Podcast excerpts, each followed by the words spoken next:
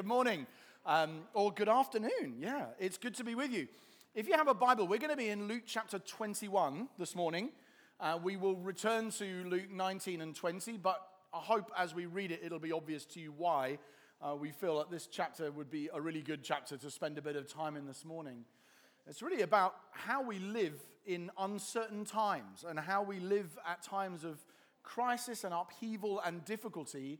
And we thought, with all of that's going on, it would be great to hear Jesus speak into that rather than just us doing it. Um, and so we're going to be in Luke 21. And it's, it's also, as well as being a thing about a time of crisis, it's also probably the most misunderstood chapter in the gospel. So I just want to introduce it a little bit by saying what I think it is about and what I think it's not about so that we can read it with benefit for ourselves in our circumstances at the moment. Because as we begin to read it, you'll, you'll probably quickly notice that it's the sort of language, the sort of chapter that a lot of people in the world today would read as if it was about the end of the world. And in many ways, I think the point of it is it's not the end of the world.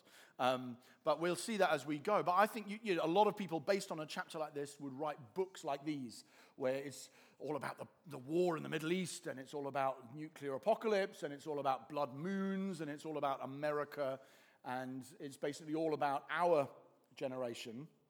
But by and large, that's not what Jesus is talking about at all. Jesus is basically talking, most of it, if not all of it, is talking to a specific event that happened in the first century in Israel, which was immensely important for Jesus and his generation. But many of us might not feel directly affected by it, so we might not notice how much of it is focused on one event. And so, what the story goes like this Jesus dies and is raised from the dead in about AD 30. And in AD 66, there is a war between, a rebellion really, a Jewish rebellion against Roman rule that lasts seven years, between 66 and 73. So 35 years after Jesus dies and is raised, there is what we call the Jewish war, the Jewish rebellion against Roman rule. It lasts seven years. In the end of it, Israel is crushed by Rome. As if you know your history, the Roman Empire lasts um, much longer. But in AD 70, so 40 years after the resurrection, something absolutely cataclysmic, disastrous happens to the nation of Israel, which is that their temple is, uh, Jerusalem is surrounded by the Roman armies under the general Titus, and the Romans invade the city, they destroy the city, and they destroy the temple, raze it to the ground, and from that day on, the temple in Jerusalem and animal sacrifices in Judaism stop happening from that day until the present day. So to this day, if you have Jewish friends, as many of us do, Jewish people still do not offer animal sacrifices because of the events Jesus is going to talk about in this chapter. So for nearly 2,000 years, Israel has been without a temple. It used to look like this. I mean, obviously, that's not a photo, although it looks like one because um, we didn't have cameras back then. But this is roughly what it would have looked like then. Today, it looks like this. Right? So the, that's the same, effectively taken from roughly the same place. And of course, that is the Dome of the Rock Mosque, which now sits on top. That was built another 600 years later. But it was all as a result of the events Jesus is about to prophesy. So for us, it's distant history, but for him, it's 40 years in the future. And he's speaking into it to reassure his followers how they should respond with a cataclysmic, disastrous event that will happen in their own lifetimes. And in there, in Israel's case, this is like 9 11 plus, plus, plus, plus because it's not just a political crisis, their city falls, it's also a religious crisis because the temple stops functioning as a place where people can worship. And we know that that's what Jesus is talking about because his, in other words, his focus is on this because that's what the disciples are asking about in the conversation, and that's what Jesus actually describes, as we'll see when we read the phrases. And it's also exactly what actually happened. If you read up the history, Jesus' prophetic words on the subject were spot on. And that's kind of what you'd expect, him being the Son of God and everything. And so it can be a confusing passage because sometimes people read it as if it's the end of the world, but that's not really its focus. And I personally think all of it is about the destruction of the temple in AD 70, and almost all interpreters would say that's basically what it's almost all about anyway. But I think that's got a lot to teach us about how to live in an uncertain and difficult and challenging time in our generation as well. So we thought it'd be good to read Luke chapter 21 and beginning at verse 1. Jesus looked up and saw the rich putting their gifts into the offering box, and he saw a poor widow put in two small copper coins. And he said, Truly, I tell you, this poor widow has put in more than all of them, for they all contributed out of their abundance. But she, out of her poverty, put in all she had to live on. And while some were speaking of the temple, how it was adorned with noble stones and offerings, he said, As for these things that you see, the day will come when there won't be left here one stone upon another that will not be thrown down. And they asked him, Teacher, when will these things be? And what will be the sign that these things are about to take place? And he said to them, See that you're not led astray. For many will come in my name, saying, I'm he, and the time is at hand. Don't go after them. And when you hear of wars and tumults, don't be terrified, for these things must first take place, but the end will not be at once. Then he said to them, Nation will rise against nation and kingdom against kingdom. There will be great earthquakes and in various places famines and pestilences. And there will be terrors and great signs from heaven. But before all this, they'll lay their hands on you and persecute you, delivering you up to the synagogues and prisons. And you'll be brought before kings and governors for my name's sake. This will be your opportunity to bear witness. Settle it therefore in your minds, not to meditate beforehand how to answer, for I'll give you a mouth and wisdom which none of your adversaries will be able to withstand or contradict. You will be delivered up even by parents and brothers and sisters and relatives and friends, and some of you they will put to death. You'll be hated by all for my name's sake, but not a hair of your head will perish. By your endurance, you will gain your lives. But when you see Jerusalem surrounded by armies, then know that its desolation has come near. Then let those who are in Judea flee to the mountains, and let those who are inside the city depart, and let not those who are out in the country enter it. For these are days of vengeance to fulfill all that's written. Alas, for women who are pregnant, and for those, those who are nursing infants in those days, for there will be great distress upon the earth and wrath against this people. They will fall by the edge of the sword and be led captive among all nations. And Jerusalem will be trampled underfoot by the Gentiles until the times of the Gentiles are fulfilled. And there'll be signs in sun and moon and stars and on the earth, distress of nations in perplexity because of the roaring of the sea and the waves. People fainting with fear and with foreboding of what's coming on the world. For the powers of the heavens will be shaken. And then they will see the Son of Man coming in a cloud with power and great glory. Now, when these things begin to take place, straighten up Raise your heads because your redemption is drawing near. Now, just to make a comment there, just briefly, the phrase about the Son of Man coming on the clouds is a phrase that makes some people think well, this is re- referring to the, the, the, end of the world. But I, I actually don't think that is what it means because in Daniel chapter 7, which is where that phrase comes from, the Son of Man coming on the clouds, Jesus is coming on the clouds into the heavenly throne room to receive the kingdom, not coming from the heavenly throne room to earth to return.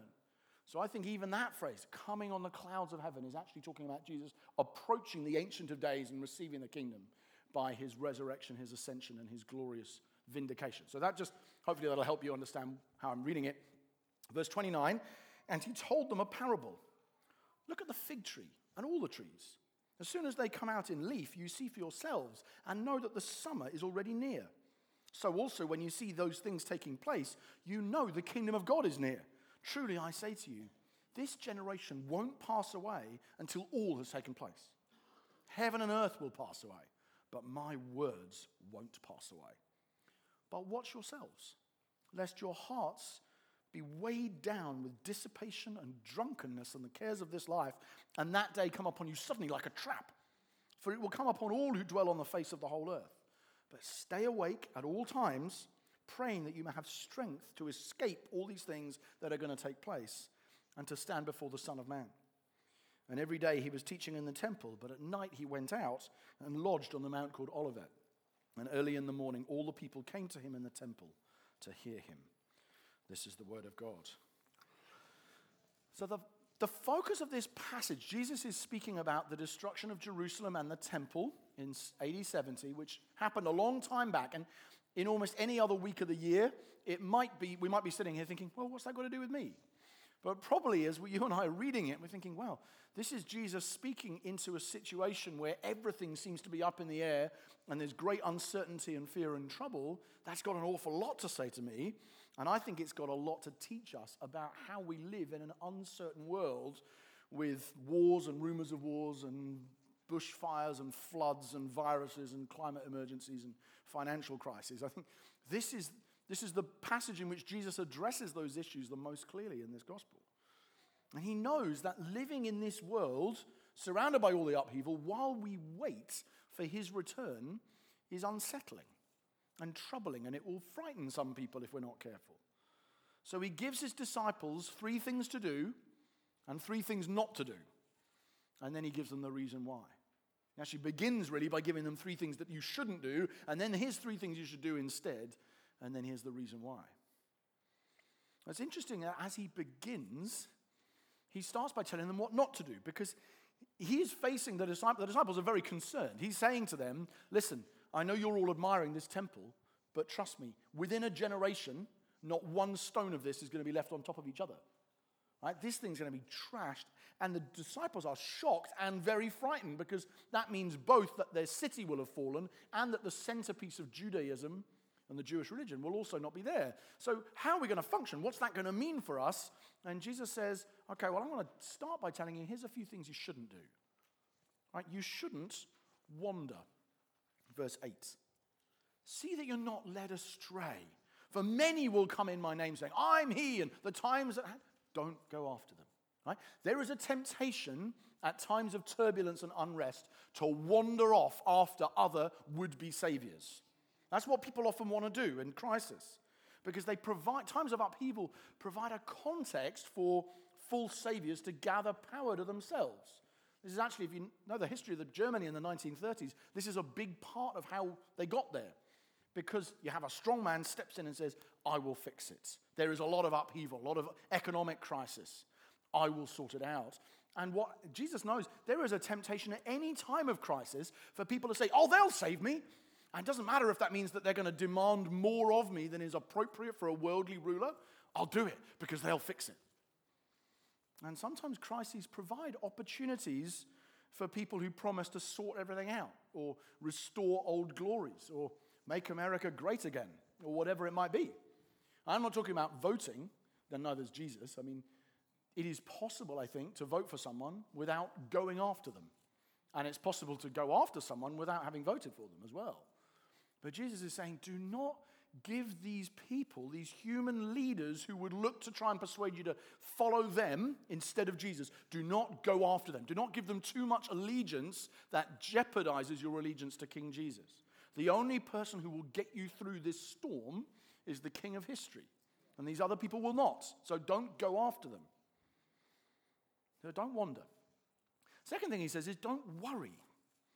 That's another response that understandably a lot of people have. Some people say, I'm going to wander off and find a savior. Other people say, No, I'm not going to do that. I'm just very, very anxious and fearful about what is, what's the world coming to. And Jesus says here, and when you hear of wars and tumults, don't be terrified. For these things must first take place, but the end will not be at once. So, what a lot of people do in a time of crisis is they do. They worry slash even panic. You can see it in the nation even now, can't you? People do worry. And Jesus says, don't do that either. Now, we'll talk, we'll get the big reason he gives for why we shouldn't and how we cannot worry comes towards the end. We'll look at that in a, in a few minutes. But for now, he's just saying, you mustn't worry. Climate change becomes climate crisis, becomes climate emergency, becomes climate apocalypse. That's what happens. People, we worry. Now, by the way, there might be good reasons for responding very, and there are, for responding very directly to challenges like that. But the way people talk about it can produce anxiety and not just action. And that's where Jesus is saying, don't let your spirit be troubled by what's taking place. Don't be terrified. Things like this, have all, they've always happened, and they will continue to happen, and they will happen, but literally, it's not the end of the world. That's what that last phrase is, isn't it? Right? He's, it, and that's why I said this. I don't think this text is primarily about the end of the world. It's really about reassuring people that in the midst of a massive crisis for them, it's not actually the end of the world. His other reason, as I say, not to fear, will come a bit later. So don't worry. And then, thirdly, don't waste any time. Now, this one sounds like it's in conflict with the previous one, but it's actually very important. Jesus specifically tells them what will happen to their city and he says, The moment, I don't want you to worry, but the moment will come when J- Jerusalem is surrounded by Roman legions. And when that happens, you need to flee, right? You need to take the steps you need to take to save your life and the life of your family. Right? When Roman legion, this, when you see Jerusalem surrounded by armies, then know that its desolation has come near. Then let those who are in Judea flee to the mountains. That would be the origin of our expression, head for the hills, right? That's why we talk about it. So, what are you going to do? I'm going to head for the hills because this is taken from the worst kind of scenario that a Jewish person could possibly imagine the Romans surrounding their city, invading, destroying it, and finishing off the temple. And so he says, when that happens, don't waste any time. Don't go, no, it's all right. I'll, I'll fight them off on my own. Yeah, me and just a few of my mates will take on the Romans. Don't. They will kill you. Get out of there and save your families. And that's why he says, uh, this will be a particularly difficult time for those who are vulnerable, which in this case, pregnant women, those nursing young babies, be really hard for them. Don't mess around. Don't wait. Don't waste time. Flee. So there's three things Jesus says when a crisis comes. Obviously, not all of these map directly into our situation. I'm not saying they do. I don't think London's suddenly going to be surrounded by foreign armies. Please don't mishear what I'm not trying to over apply it. But do you see that for Jesus in his generation, those steps, things you mustn't do, are very helpful for us to bear in mind when facing a different kind of challenge in our own generation.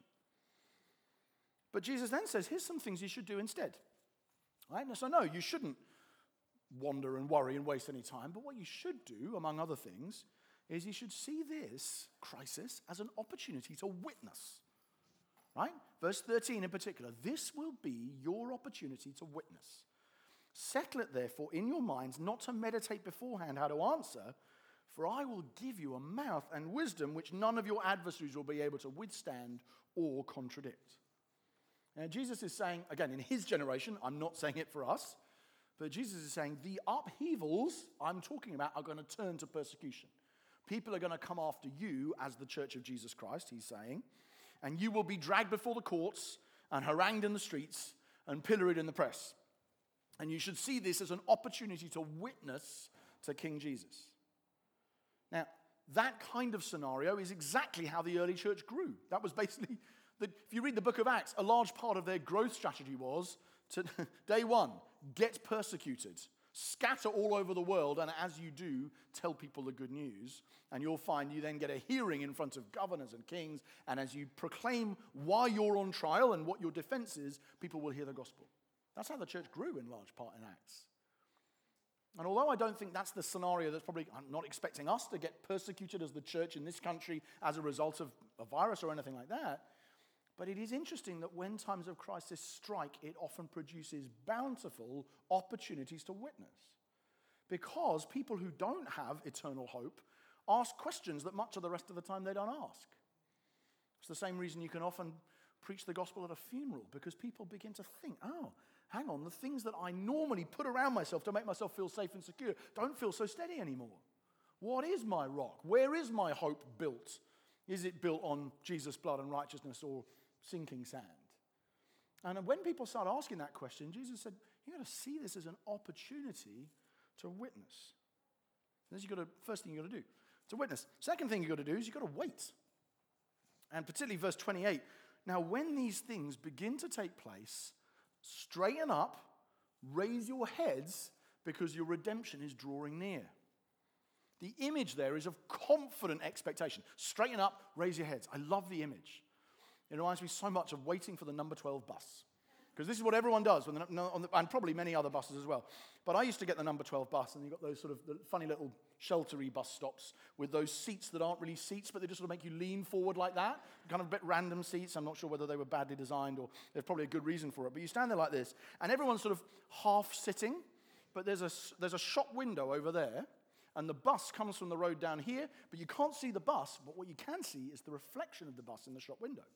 So all the people who are new to the area or don't know the bus route before are just standing on this, just daydreaming, looking at the air. They don't know what they're doing.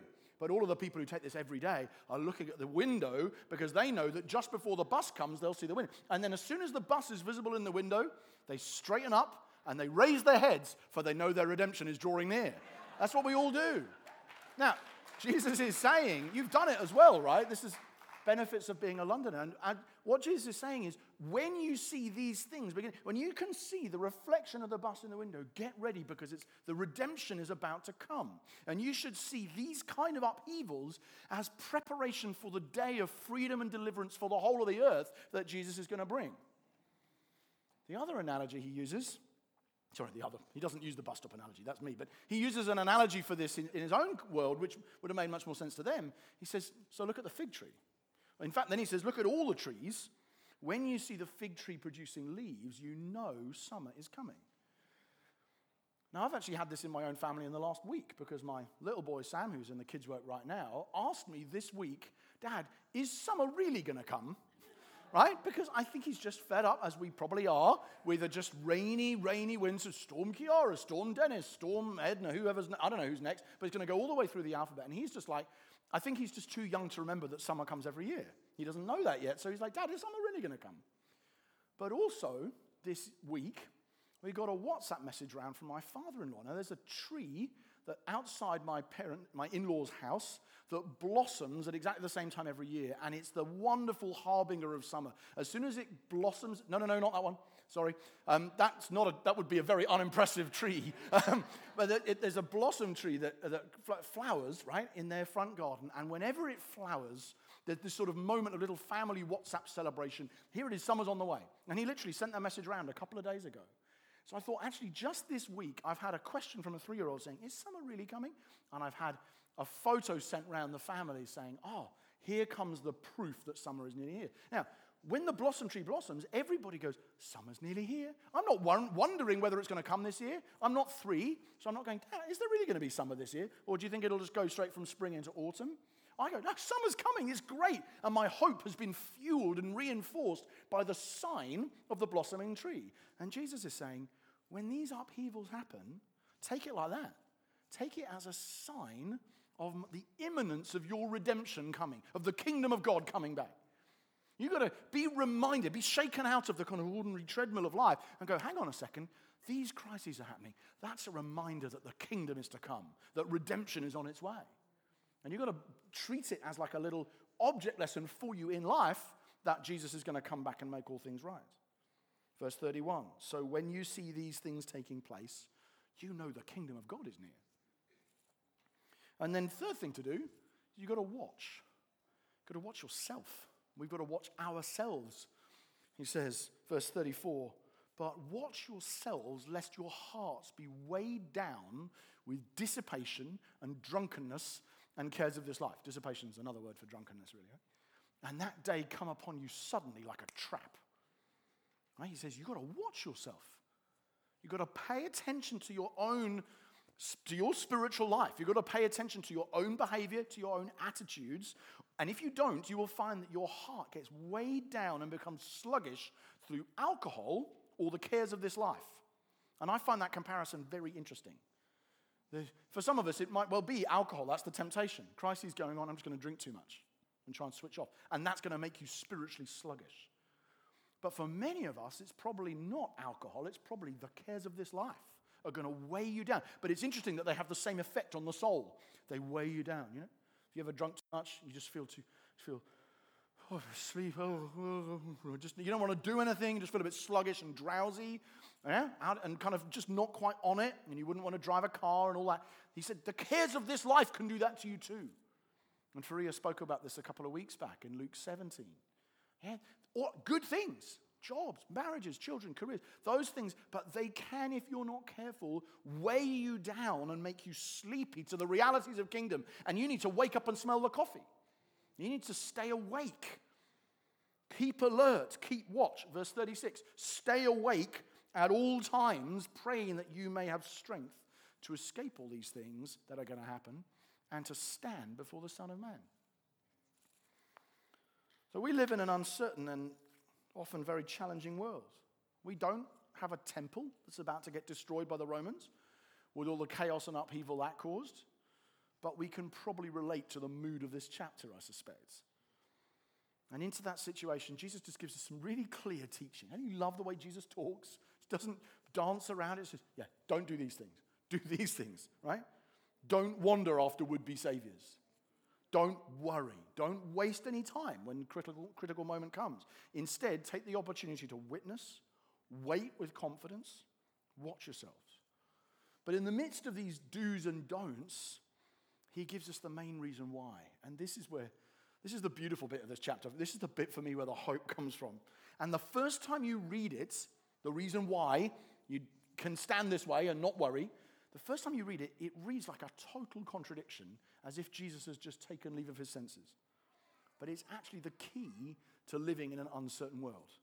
Right? See if you can spot the contradiction. It's not hard to see. Verse 16 Some of you they will put to death. You will be hated by all for my name's sake, but not a hair of your head will perish. By your endurance, you will gain your lives. Sounds like a contradiction, right? So gonna, some of you are going to get killed, but not a hair of your head will perish. You find yourself thinking, do you not understand the word perish or the word killed or both? What on earth is happening here? But actually, that statement, as puzzling as it sounds, encapsulates Jesus' whole teaching on resurrection life. Because Jesus' teaching on resurrection life is they are going to kill you and you won't perish. Because that's what Jesus is going to do through the resurrection from the dead. They're going to kill you, and that death that you're going to experience, many of you, some of you, I don't know when my time comes, but when you do, it will simply function like a door into abundant, everlasting, indestructible life. And so they are going to kill you, and it's going to mean that none of you are going to perish. And you're going to gain your, gain your lives by endurance. It's another way of saying that marvelous line Paul wrote Dying, behold, we live. It's another way of saying the line that we often quote at funerals in John 11 I am the resurrection and the life. Whoever believes in me will live even though they die. Right? Only Jesus, only Christians can talk like that. Only Jesus can talk like that. No one else is saying that. So they will kill you, and that's the disaster to end all disasters, because after that there's nothing. And Jesus says, No, they will kill you, and not a hair of your head will perish.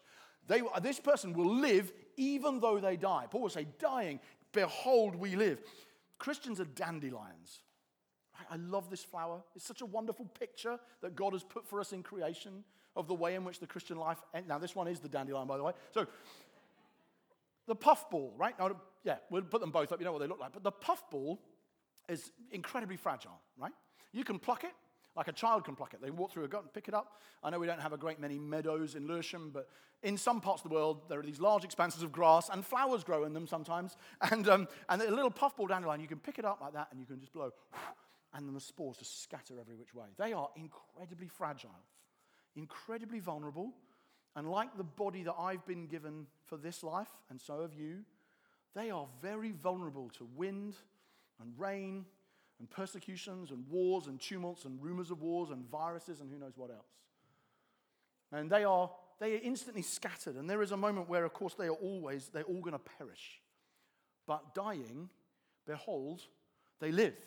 And having been scattered, what they then do is they take root. But they don't take root like a puffball. They don't get a new version of that ready to be scattered again and keep going round and round the cycle like in reincarnation. No, they take root and they become indestructible beasts of power with root systems that go down to the earth's core. Right? Have you ever tried to pluck up one of these things? Like you have to build a house and get the get the diggers round in order to try and get this thing up. They, if you pull them up, you see them online. You sort of, when you put the entire root system, they go down to about here. They're unbelievably rooted. They are indestructible, and they make gardeners so angry that the, use, the word they use for it is a dent de lion, which means tooth of the lion. Right? They're saying this thing cannot be destroyed. It is so infuriating. And I'm looking at those flowers thinking, praise God that I'm now in a body like that. But one day I get a body like that. I've got roots in Christ. I can't be rooted by anything. They are going to, some of you, they're going to kill you. But not a hair of your head is going to perish. You will be raised indestructible, incorruptible, eternally and glorious. And you don't need to fear anything because by endurance, you're going to gain your life.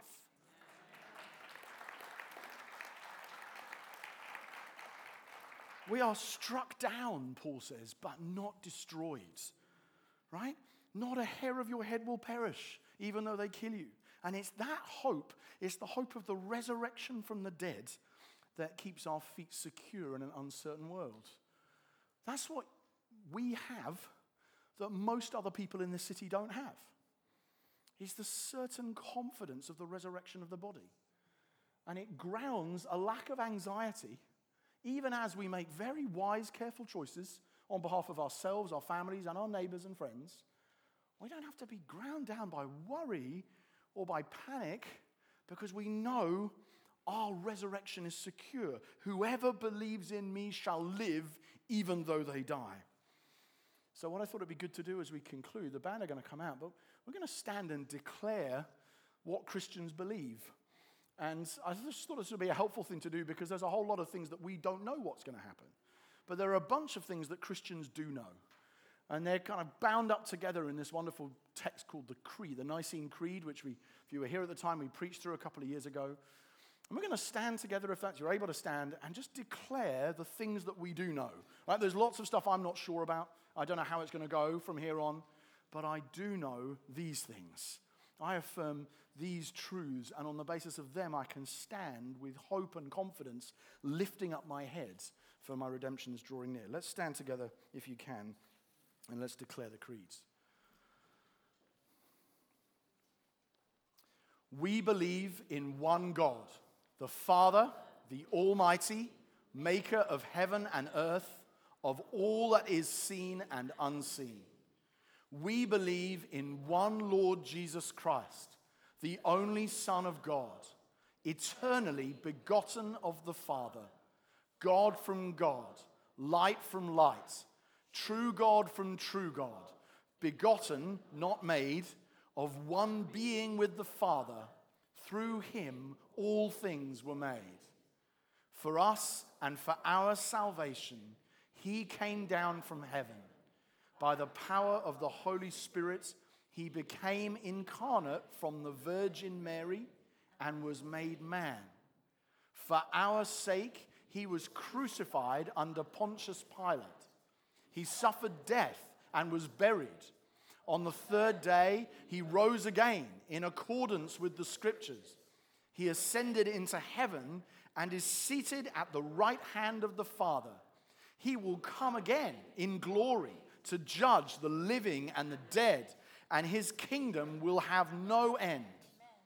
We believe in the Holy Spirit, the Lord, the giver of life, who proceeds from the Father and the Son with the Father and the Son. He is worshiped and glorified. He has spoken through the prophets. We believe in one holy Catholic and apostolic church. We acknowledge one baptism for the forgiveness of sins, and we look for the resurrection of the dead and the life of the world to come. Amen.